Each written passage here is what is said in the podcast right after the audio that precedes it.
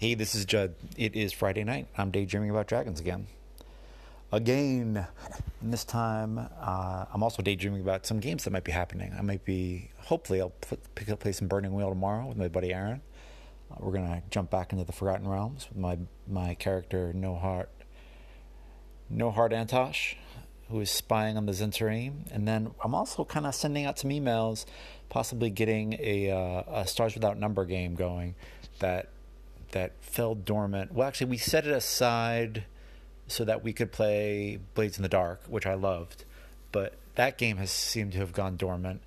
So I went back, and a couple people dropped out, and so I went back to the original crew, and I was like, "Hey, do you guys want to play some Stars Without Number?" And and the response was cool, was uh very very not cool like eh, maybe, but like excited it was cool to see everyone so excited. And uh, we've got the revised edition out now that was not out when we were playing. So we'll remake the characters. Uh, it's been two years since we played. So I was suggesting that maybe the characters have been in prison. They got picked up for trafficking unbraked AI. We'll see if the players dig that. Maybe uh, you know they'll just get out of. We'll, we'll, start the game just as they get out of prison, uh, and we'll we'll go from there. I'm excited. I love that damn game, and I've I've got a sector generated, and uh, yeah, I'm excited. I'll have a link to the sector below. I also have a link to the Blades in the Dark game if you want to watch that because there's a bunch of it that was up on Twitch and was on is on YouTube on the actual play channel. So links, links, links. It's all there. Let's daydream a little bit. Let's talk about some, uh, a story that occurred to me ages ago. I'm sure I've written about it. I might have even talked about it on podcast. If you're hearing this again, I apologize. I hope I tease something else out of it. I know that I am prone to repeating myself. Uh, it's a story from an old Boffer from probably 20 years ago. Uh, it's a thing I think of in my head as, as tea with a lich, right? I was at a Boffer and there was a lich running around looking for some kind of hoodad uh, I always think of them as triangles, right? Like like Zelda. Whenever the bad guys are looking for a, a, a dingus, so the Lich is looking for a triangle, a dingus, and he runs into someone's cabin because, of course, we were we were gaming in a uh, in a Boy Scout camp, and he runs into someone's cabin and where's the dingus? And they're like, I don't know. And someone had just put a, a kettle of tea on, and he was like, Hey, do you want some tea? And Lich was like, No, I got to go find my dingus. and ran out. It sounded a little more filthy than I meant it to. It did not come out so filthy in the notes. So, interesting moment. I remember watching that moment and thinking, what a lost opportunity. Like the Lich came in rolling strong. He had a bunch of, of you know undead minions with him. Someone offers him tea.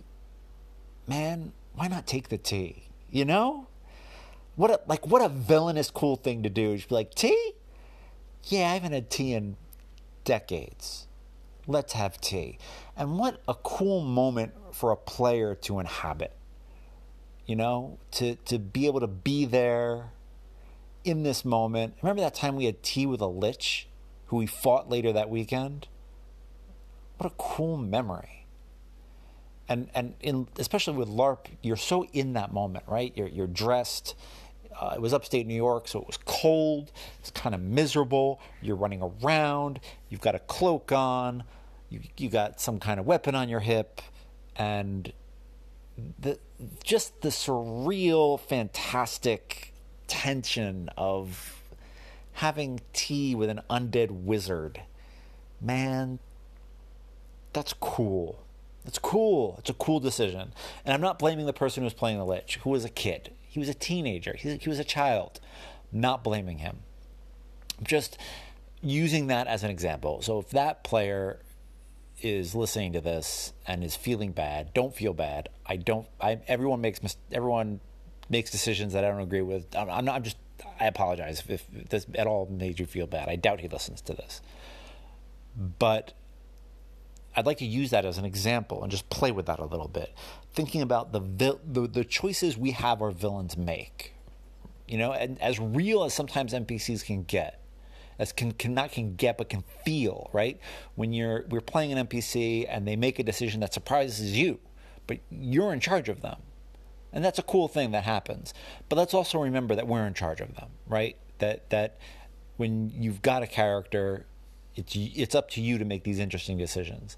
And when they happen like that and it just surprises even you it's your honed reflexes coming into coming to the coming to play. Okay? So that's thinking about having our villains make choices that are interesting and give interesting moments to the characters to everybody at the table. Creating a cool moment. Remember the time we all had tea? And you know, now that I think about it, we had a cool moment in our Legend of the Five Rings game in college too, where the group kind of split up and we were all going i think a couple players were going away for a couple weeks so two of us stayed and just played and, and we were kind of traveling around a bit. And we realized we were on the map we were going right by the scorpion daimyo who was our arch enemy. We were going right by his castle. We were like you know what? Let's stop by and we did. And we were polite and we brought gifts. And that's another example, I guess, of having tea with the lich, right? We had uh, these great, tense interactions with our enemy, our honorable enemy. And it was really super cool. And, and it's a moment that I remember from the campaign as, as one of the highlights. And bringing them gifts and have them be legit, you know, and it, it made the villain more real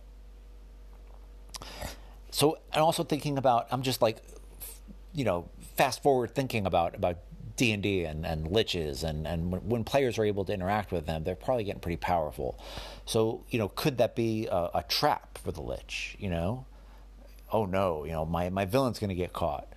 It, that's that's a good problem you know? If your players are setting a trap for a lich for a, one of the most powerful monsters in D&D that's that's an interesting problem to have. That's a good problem to have. And if they pull it off, bully to them. Bully to them. You know? It's good stuff. Learn a little bit about something. Make this villain somehow, not somehow, but suddenly very personal. Get to know them. What kind of tea do they like? Can you tempt them back with that? Did they like the interaction? Because maybe they miss it. You know? Ghouls can't ghouls and vampires can't be interesting company all the time. Maybe they miss sitting down and just pouring something down their neck, having a beverage, simple living pleasures. Huh. Do they miss it? Do they miss things that, that can you tease things out about their life that will allow you to to you know combat them later? That's cool stuff. I think it's cool stuff. And and maybe, you know, maybe they fall for that a sec. Maybe the players take in that information and use it. But let's when you got a, an undead wizard with that much will, uh, they've they've they're smart. They're going to be thinking this that stuff through.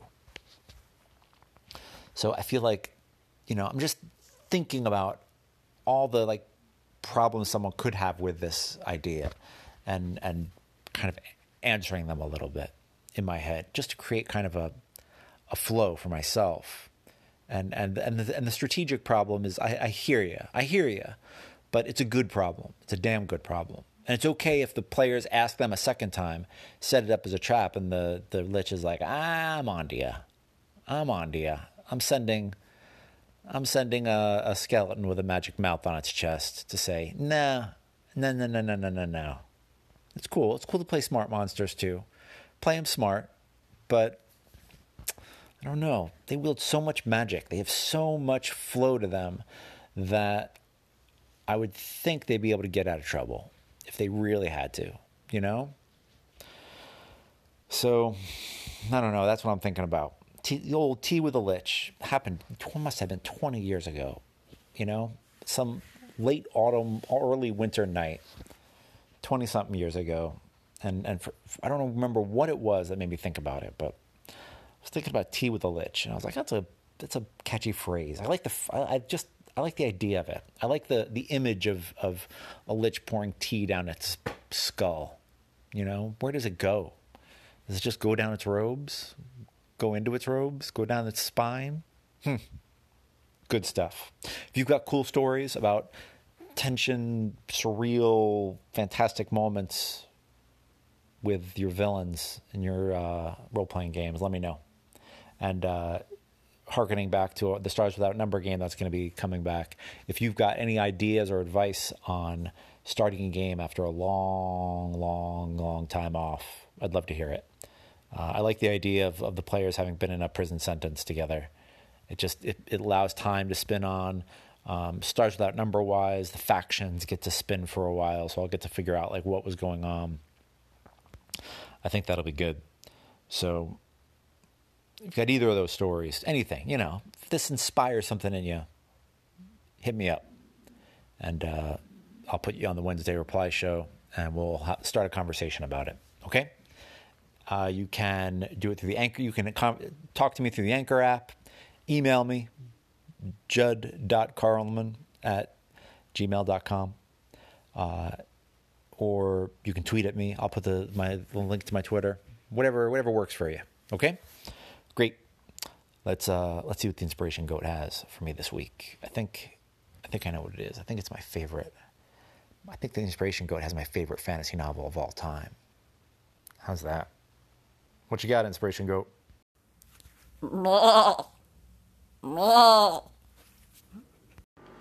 Yes, it is The Scar by China Miéville, My favorite fantasy novel, my favorite novel, my favorite thing ever.